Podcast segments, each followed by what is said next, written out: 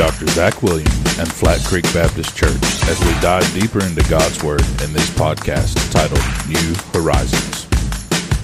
Good morning. I am Pastor Zach Williams from Flat Creek Baptist Church in Gainesville, Georgia, and I'm so thankful that you are joining us today on this episode of New Horizons.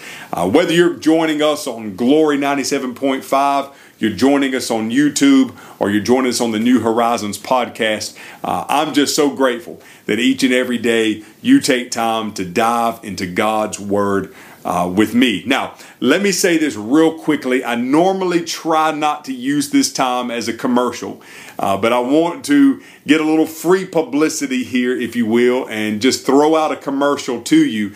If you are in the Gainesville area this coming Sunday, October the 18th, um, at Flat Creek Baptist, we're going to be having an outdoor worship service in our courtyard. So uh, please, please, please make every arrangement you can to be here that day. The only thing you need to bring are, is a lawn chair.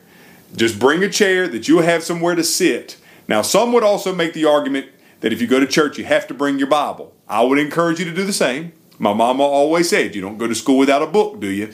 So I would encourage you to bring your Bible too. But technically, the only thing we need you to bring is a lawn chair so that you can sit outside and enjoy some time with us on Sunday morning as we worship our Lord and Savior Jesus Christ. So come on out and join us. That begins at 11 a.m. on Sunday. Now, saying that, let's jump into the Word of God together. So we've been looking at 1 Corinthians 15 and we've been looking at the importance of the resurrection. In the last few days, we've been talking about grace and just the grace of God, how God's grace overwhelms us, how God's grace operates in us. Our salvation is a past event, a present reality, and a future hope.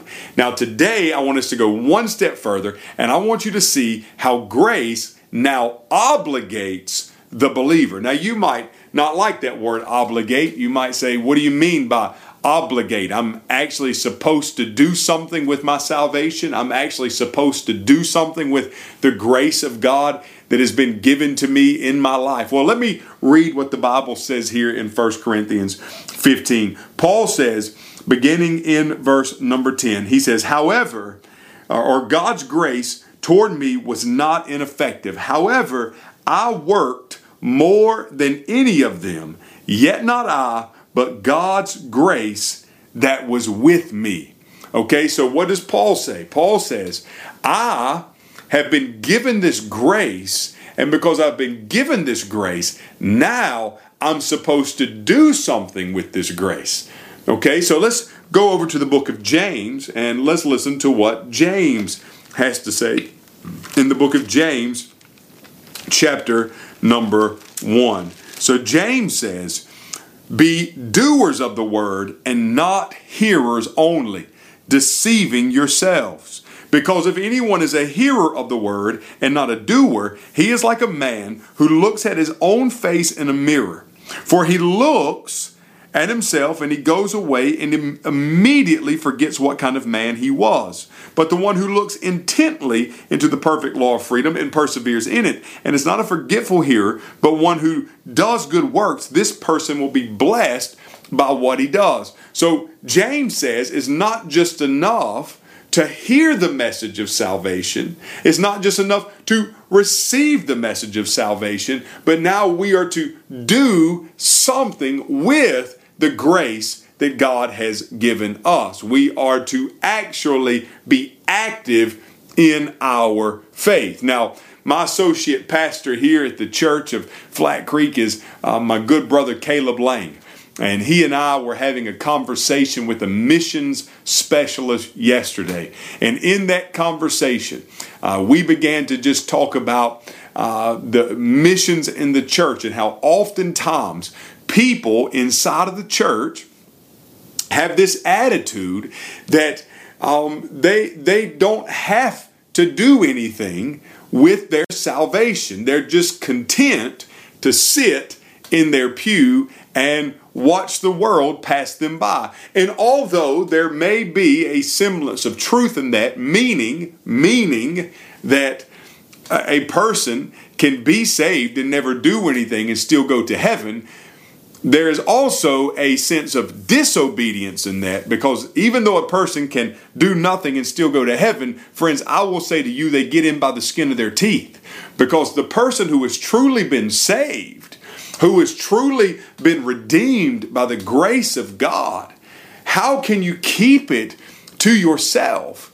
The Bible says, taste and see that the Lord is good. When you taste the Lord and you experience Him, you want nothing more than for the world to know about the Savior who dwells inside of you. And so, friends, today I'm just encouraging you. You know, the Apostle Paul, when you think about him, he's the one who wrote this verse and he mentions the fact, he says, You know, I worked more than any of them, speaking of the apostles. And if you go back to his conversion and we think about this idea of him being obligated by the grace of God, he is saved on the road to Damascus. Ananias comes and touches his eyes. And then the Bible says that just after this, in verse 19 of Acts chapter number 9, Saul was with the disciples in Damascus for some days. Immediately, he began proclaiming in the synagogue that Jesus is the Son of God. So he is saved, but he didn't just sit. He went to the synagogue and he began to preach Jesus. And then it goes on to say, but all who heard about, heard him were astounded and said, "Is not isn't this the man who was in Jerusalem and was destroying those who called on this name and then came here for the purpose of taking them as prisoners to the chief priest. But Saul, or Paul the apostle, grew more capable and kept confounding the Jews who lived in Damascus by proving that this Jesus is the Messiah. So we see that Paul was not just a hearer of the word, he was a doer of the word, obligated by God's grace to go out and tell and teach the gospel to a lost and dying world. So, friends, I want to encourage you today, if you have been saved by this grace, to go out and tell the world the gospel of Jesus Christ because you are obligated by this grace to go and tell them all. But you might say today, Pastor Zach, I don't know what to say. I'm a nervous that I'll say the wrong thing. Let me say this prayer over you in closing the day from Ephesians chapter 6, verse 19. Paul said, Pray also for me that the message may be given to me when I open my mouth to make known with boldness the mystery of the gospel. For this I am an ambassador in chains. Pray that I might be bold enough in him to speak as I should. May God bless you as you go and tell the world about this glorious grace given in the Lord Jesus Christ.